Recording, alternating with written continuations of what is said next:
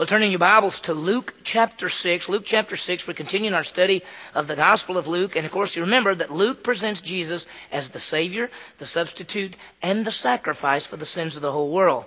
Jesus indeed is the perfect Son of God. He is the perfect man who is able to redeem us and to give to us eternal life. We're seeing the early part of his ministry. Remember, he's in the northern part of Israel. He's around the Sea of Galilee, and he's been showing his authority as the Messiah and the Savior. Now, why is he doing that? First of all, he's teaching. And when he teaches, teaches, he teaches with authority, and they're all amazed. And then he's been doing the miracles. He's been healing and doing all kind of different things. Well, this morning, as we continue, we're going to see two key things this morning. One, we're going to see the choosing of the twelve. Now, you remember, there's all these people. There are disciples all with him.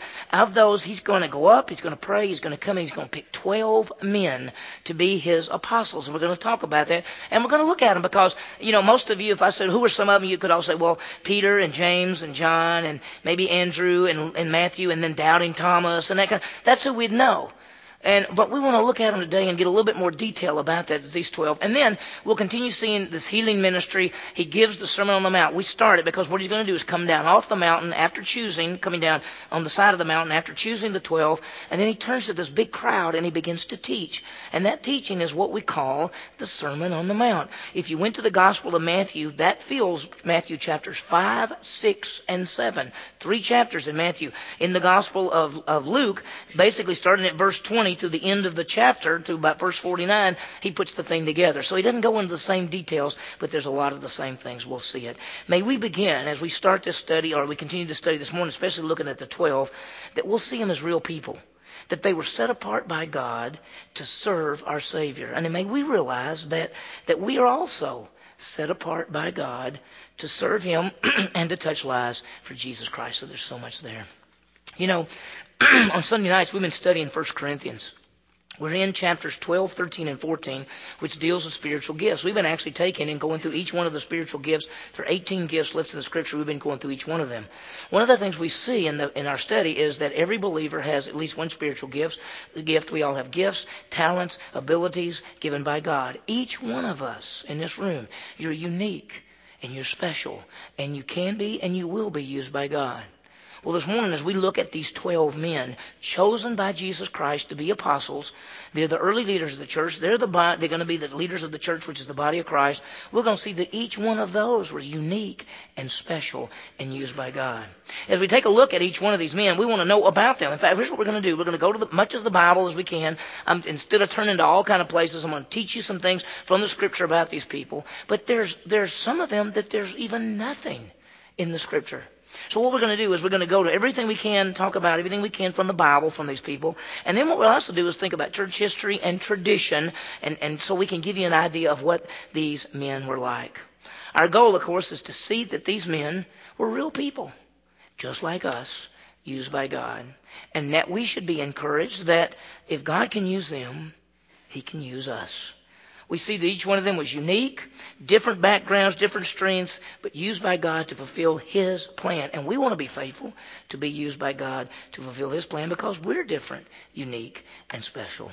Well, let's begin. Jesus is showing his authority. He's showing that he's the Messiah and Savior. What he's doing is he's teaching the Word of God. It's so amazing because when he teaches, he doesn't just give them stories and things. He teaches the Scripture and they are amazed. He's been showing his authority. Oh, and, and what he's been doing is he's showing his authority over the diseases, over demons, over nature, even his ability to forgive sin. So it's powerful.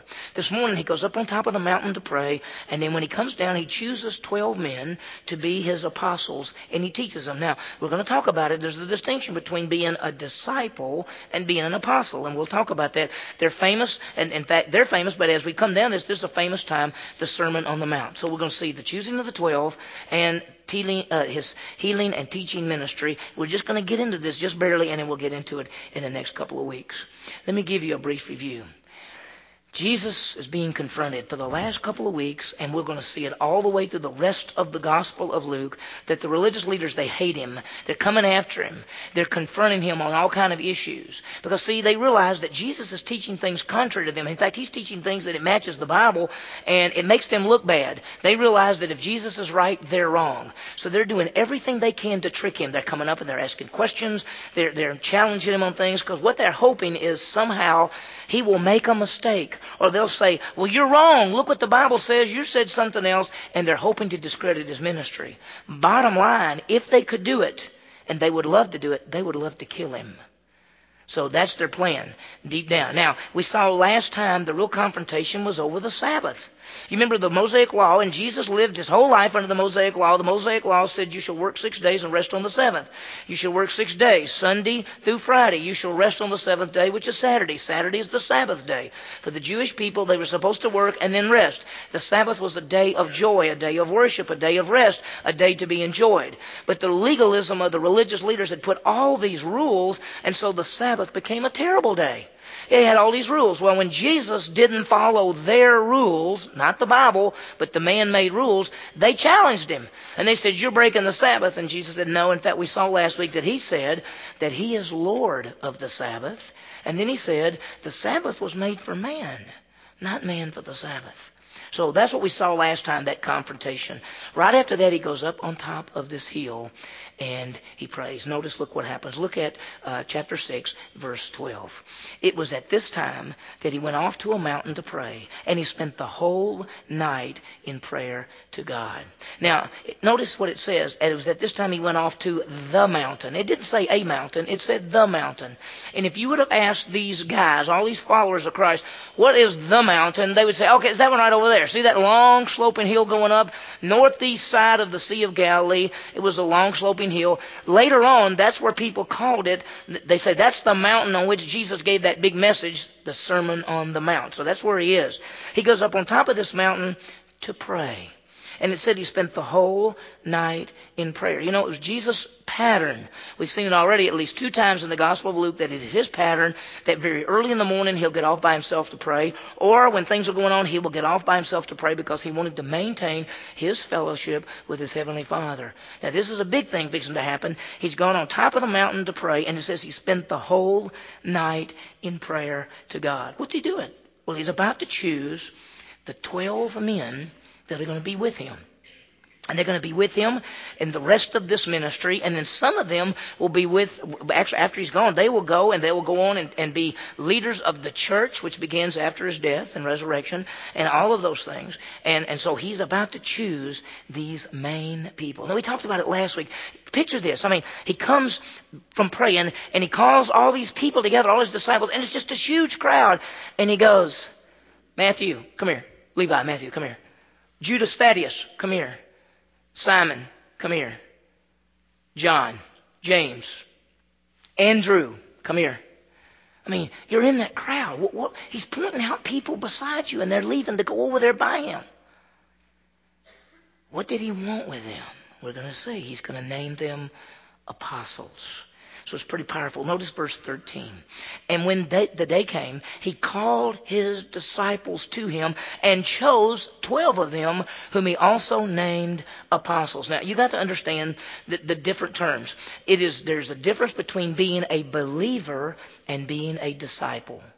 Now, the word, when we say a believer, a believer is somebody who's put their faith in Jesus Christ as Savior. It costs us nothing to believe, be a believer. In fact, it's by grace. We are saved through faith, not of ourselves. It's the gift of God, not of works, lest anyone should boast. So being a believer, being a Christian, trusting in Jesus costs us nothing. It's a gift.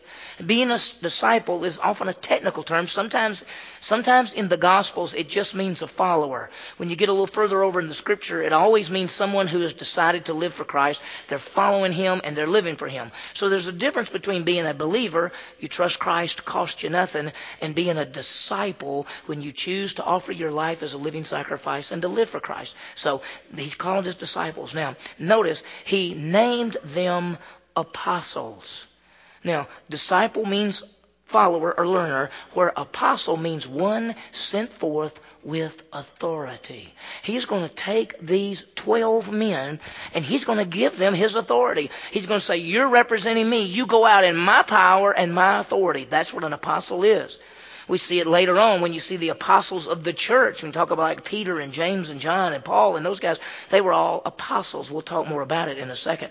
But apostle is one sent forth with authority. There was two aspects of this. First of all, while Jesus was on the earth, here's what they did. They would be with him. They traveled around with him. They would preach. He would sometimes send them out and they would proclaim the gospel, the good news of, the, of Jesus Christ. And they would go with his authority. That they would go out and they had his authority. Did you know that the apostles sometimes would go and they would they had power over the demons and they healed people? One time they he sent them out, they came back and they were all excited and they said to Jesus, "This is amazing. Even the demons obey us." And Jesus said, "That's really great, but the most important thing is your name is written in the book of life." That's what he said. So when they were with him, or when Jesus was on the earth, they were with him, they preached with him, they went with his authority. Now, second thing is that when Jesus was gone, after he's died, rose again, ascended into heaven, they're going to be the authority. When Peter said, I'm an apostle, when John said, I'm an apostle, when Paul later, who later came, said, I'm an apostle, when he would write a letter and say, Paul, an apostle of Jesus Christ, that didn't just mean I got some title. That meant I'm speaking with the same authority as if it were Jesus Christ himself. So they went out with the authority. They were the authority. Second, they were the foundation. Ephesians 2 tells us that the apostles and prophets were the foundation of the church. And the third thing is they got new revelation. The New Testament came through these people. Paul wrote 13 letters of it. Peter wrote 2. John wrote 5. I mean, these apostles were given new revelation from God, which became what we'd call the New Testament. So they, these are special people chosen. Now, we're going to look at them. And you remember the last one? I'll just give you a little hint on this thing. Remember the last one? His name was Judas Iscariot, and he was called a traitor. Did you know that he was not a believer? And that he was sent out with the same authority as the others? We'll talk about it when we get to his name here in just a minute. Now, as we look at these, we're gonna we're gonna look best we can at the scripture. I'm just gonna, without turning to all the places, I'm gonna tell you what we know from the scripture, and then I'll give you some traditions, the best that we can know from church history and traditions about these people. Because when you study it, you say, "Oh, I know all about Peter, and I know all about John, and I know about Matthew, Levi, and I know," but but what about Judas the son of James, or James the son of Alphaeus, or how about Simon the Zealot, or how about this man named Philip or Bartholomew? What do you know about those people? You don't know very much because there's not very much about them. Well, let's see what we can find out about the twelve. Notice it says, And when the day came, he called his disciples to him and chose twelve of them, whom he also named apostles. And he starts with the first one. His name is Simon. So there he is. We call him Simon Peter because notice what it says Simon, whom he also named Peter. Now, Simon when Jesus, he came to Jesus, Jesus said, Simon, you are Simon, but I'm going to call you Petros, Peter, Rocky. He calls him the rock. He calls him Rocky. Now, at this stage of Peter's life, he's anything but the rock, okay? But what Jesus does is he sees people and he knows exactly what we can become. And he knows what Peter's going to be. And so when he saw Simon Peter, he said, Simon, you're going to be called Rocky, the rock. And you know what? He became a rock later on. It's powerful. Jesus sees what we can become. See, you're in a process. You, you believe in Jesus Christ as Savior, and you're growing to be more and more like Jesus Christ, and He knows what you're going to do for him. When you think of Peter, he is he is the most one of the most famous of all the apostles. He had a brother named Andrew. Andrew is the one who brought him to Jesus. He was really the leader of the twelve. He's the spokesman. He always took the lead. Now, not all, he didn't always do the right thing, but if you if you were going to have somebody raising their hand, it's going to be Peter. If you're going to have somebody talking, it's going to be Peter. He's the guy that's got that leadership, and he's just going to step out front. Sometimes he spoke too soon, but he was always the leader. Listen to this. At the beginning of the church, on the day of Pentecost, it was Peter who stood forward and taught the truths about Jesus Christ and said that Jesus died on the cross, paid for sin. He looked out at the Jews and said, You crucified him, but God raised him from the dead. I mean, he did that. And incredible. And that day, 3,000 people trusted Jesus Christ. That's Peter. Peter and Paul, Paul who came later and Apostle came later, are the two most influential leaders in the early church. Peter was sent to the Jews and Paul was sent to the Gentiles. And in the first part of the church, Peter is the leader. He was the man who had some ups and some downs. I mean, one minute he'd say the right thing, the next minute he'd say the wrong thing. You remember Jesus called the guys together and he said, listen, um, who do the people say that I am? And they say, well, some people think you're like John the Baptist, and, and some people think you're one of the one of the you know one of the prophets, and some people think you're this or Elijah or something. And then he looked at him and said, but who do you say that I am? And before anybody else could say anything, Peter said, you are the Christ, the Son of the living God. And Jesus said, good answer. That's the answer. That's exactly who I am. Now, he could say the right thing, and let me tell you, the very next minute, in the same passage, right after Jesus said, Good answer, Peter, then Jesus said, Let me tell you what's going to happen. I'm going to go to Jerusalem when we hand it over to the Gentiles. They're going to put me to death. I'm going to be crucified, and then I'll rise again. And you know what Peter said? We're not going to let that happen to you. And you know what Jesus said to him? He said, Get behind me, Satan. He just called Peter Satan. He's going to say, Bad answer, Peter. Bad answer. You got a good answer, you got a bad answer. That's Peter. You think about it. Peter's the guy that stood up on the day of Pentecost and said all the right things, looked out at those Jewish people and said, You crucified Christ. Forty days earlier, what did he do? He said, I don't even know the man. See, he's like us sometimes. We say, I want to do good. I mean, you know, I want to do good, but then we fail. And you remember toward the end, after Jesus died and rose again, then he comes back and Peter's fishing and they all meet on the shore and, and Jesus gets Peter over and they're looking around and Jesus says, Peter, do you love me more than these? And he's talking about fishing and doing all this. And Peter said, oh, you, you, you know I love you. And Jesus said, feed my sheep. And he says it to him three times. Why? Because he denied Jesus three times. He wanted to, Peter to say, look, it doesn't matter what you said, that's past. Feed my sheep. Failure is not the end. Every one of us in this room have failed or we will fail. That's not the end. You take right where you are, you confess your sin, you forsake it, and you go on. What can we learn from Peter? Here's what we learn be sold out for Christ. Live for Him. Go full speed. Do, God can use you to do things beyond what you could ever imagine. So just say to God, God, I just want, I want to be like a Peter. I just want to, I want to grow. I want to serve. I want to live for you. And you're going to make mistakes. That's okay. Go full speed. Live for our Savior. Tradition says that Peter went to Rome, and around 66, 67 AD, under Nero, he was killed. About the same time as Paul. The tradition says that he was crucified upside down. When they got ready to kill him, they were going to crucify him. He said, Crucify me upside down. I don't deserve to be crucified in the way that my Savior was crucified. That's tradition. We don't know. That's Peter. Let's look at the second one Andrew. Andrew. Now, Andrew's Peter's brother. Together, they were fishermen with James and John. They were from Bethsaida. He was a disciple of John the Baptist. Andrew hung around with John the Baptist. He had heard John say, I'm the voice crying in the wilderness, the Messiah's coming. And so Andrew believed all that. And one day, when he was with John, Jesus walked by and John said, There's the Lamb of God who takes away the sin of the world. And Andrew followed him. And Andrew started talking with him. And then Andrew turned around and went and got his brother, Peter.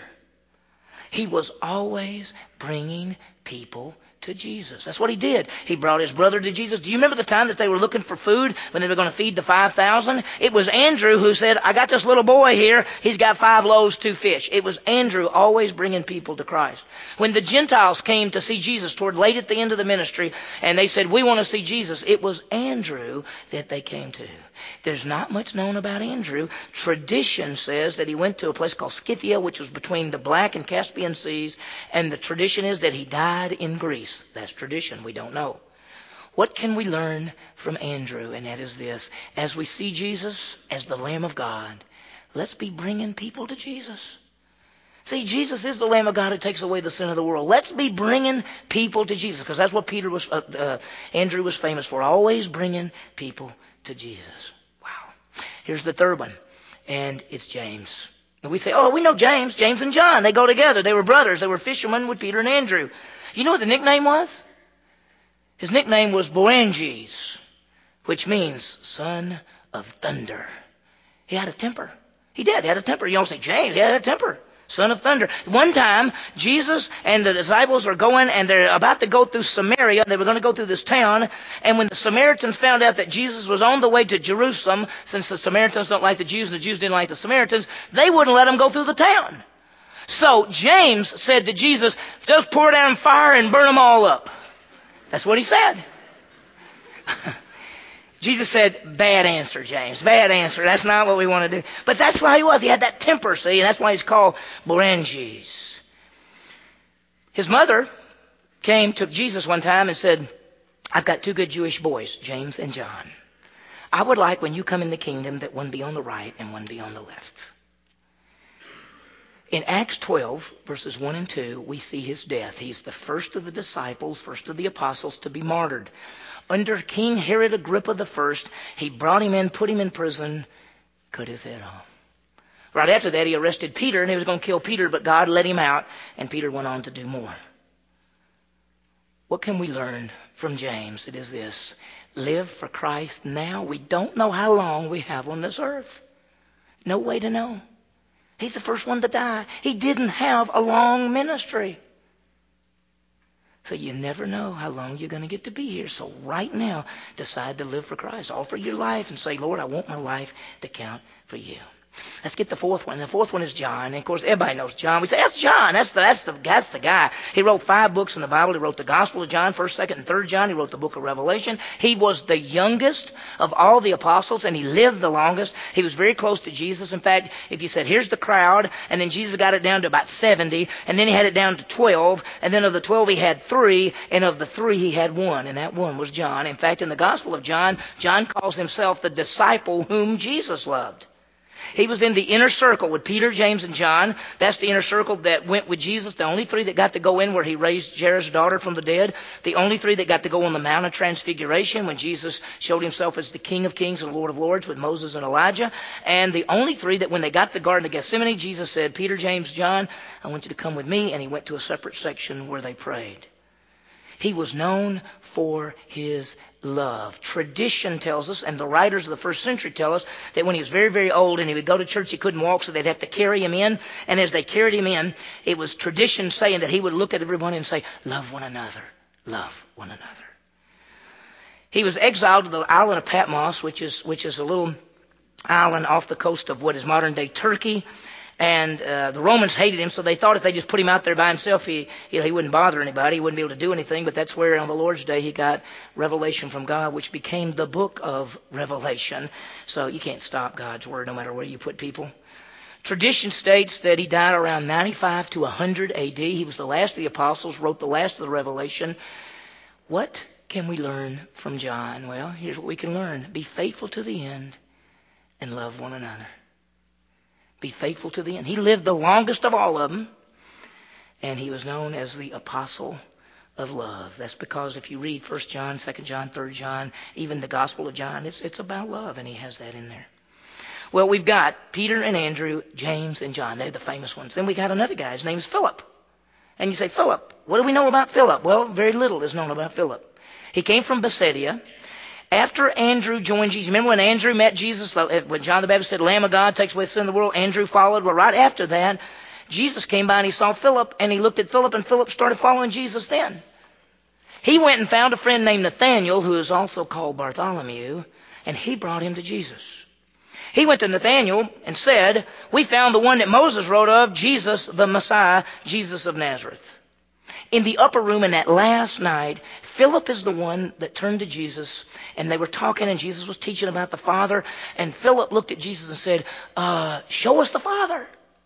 And Jesus looked at Philip and said, Philip, I've been with you so long and you say, show us the Father. If you've seen me, you have what? Seen the Father. It was Philip who asked that question. I bet Philip went, I shouldn't have asked that question. You know, boy. Tradition says he went to Asia Minor, died at a place called Hierapolis. What can we learn from Philip, and it is this.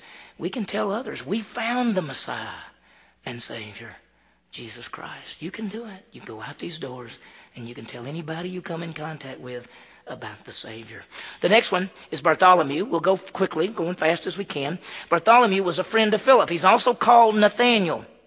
When Philip went to him and said, We have found the Messiah, Jesus of Nazareth. Bartholomew is the one who said, Can any good thing come out of Nazareth? He's the guy.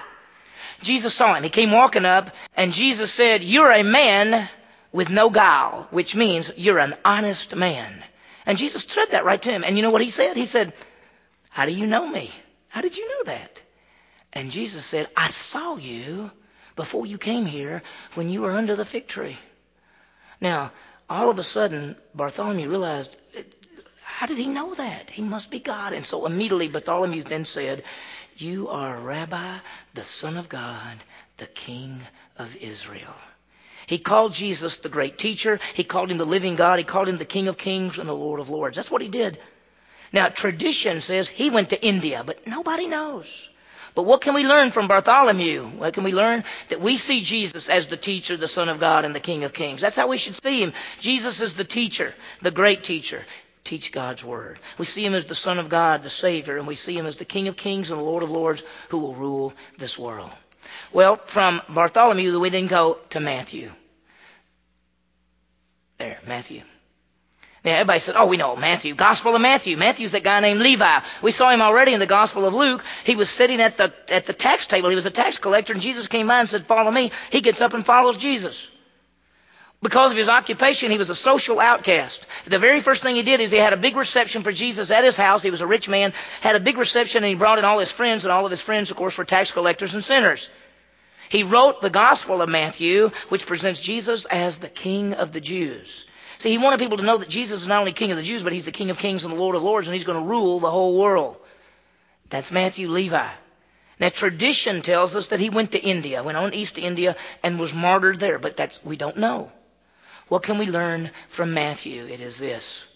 Let's be bringing our friends to Jesus so they can know the Savior and King. Because the very first thing he did is he invited all of his friends. He said, I know Jesus. I want you guys to know Jesus. We need to be making sure people know our Savior. Well, look who's next. Verse 15, uh, verse 15 says Matthew and Thomas. Thomas. Well, the first thing you say is when you hear Thomas is what? Doubting Thomas. Everybody says doubting Thomas. Poor thing. I mean, how would you like to go the rest of your life as doubting Thomas?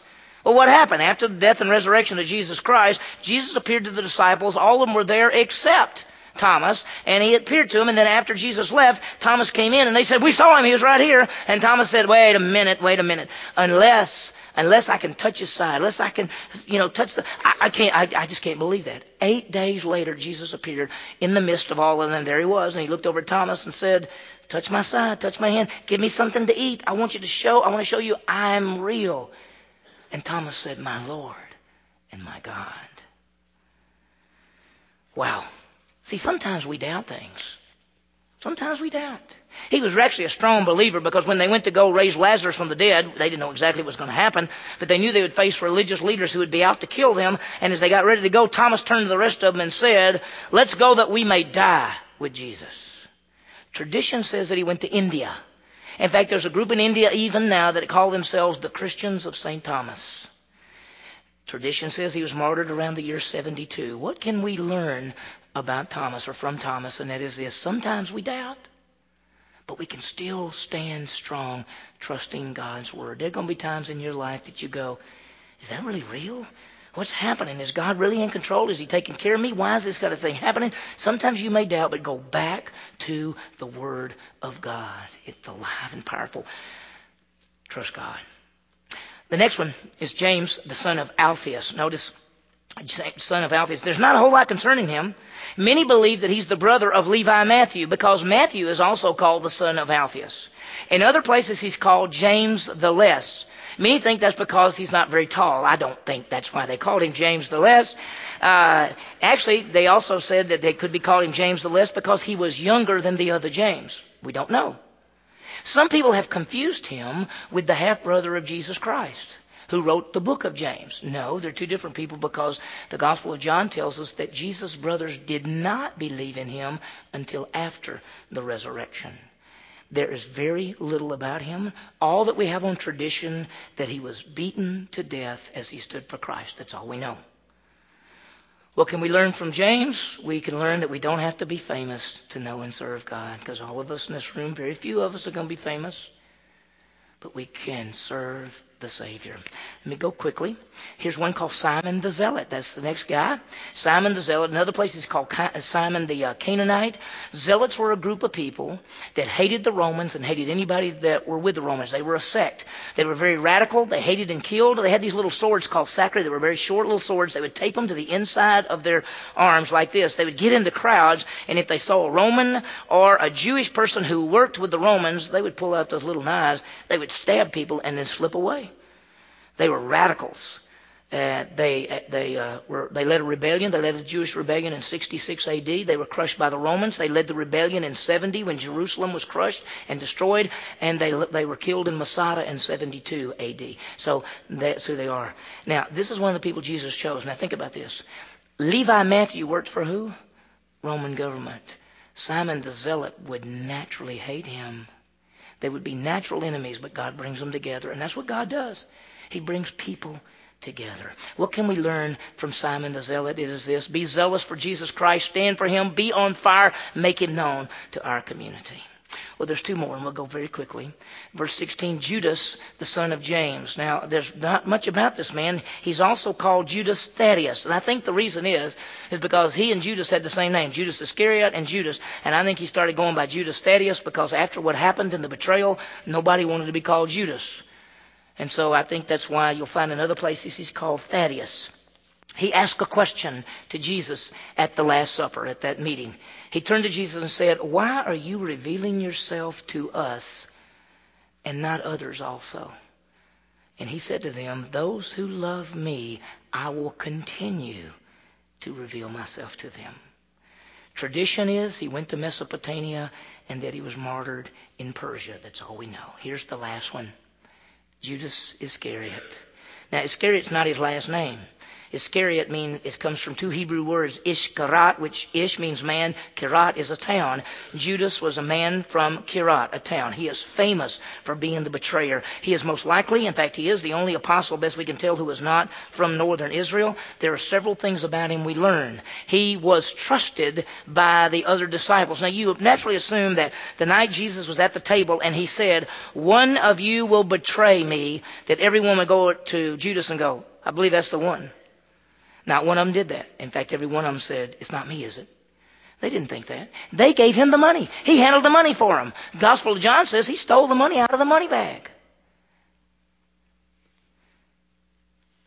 He was given authority by Jesus to heal and have power over demons, but he was not a believer. He is called the son of perdition in Acts chapter 1. Jesus says, I have kept all you have given me except the one who was destined for the fall. That's Judas. Judas never was a believer. And he was with Jesus Christ. He was an apostle of Jesus Christ.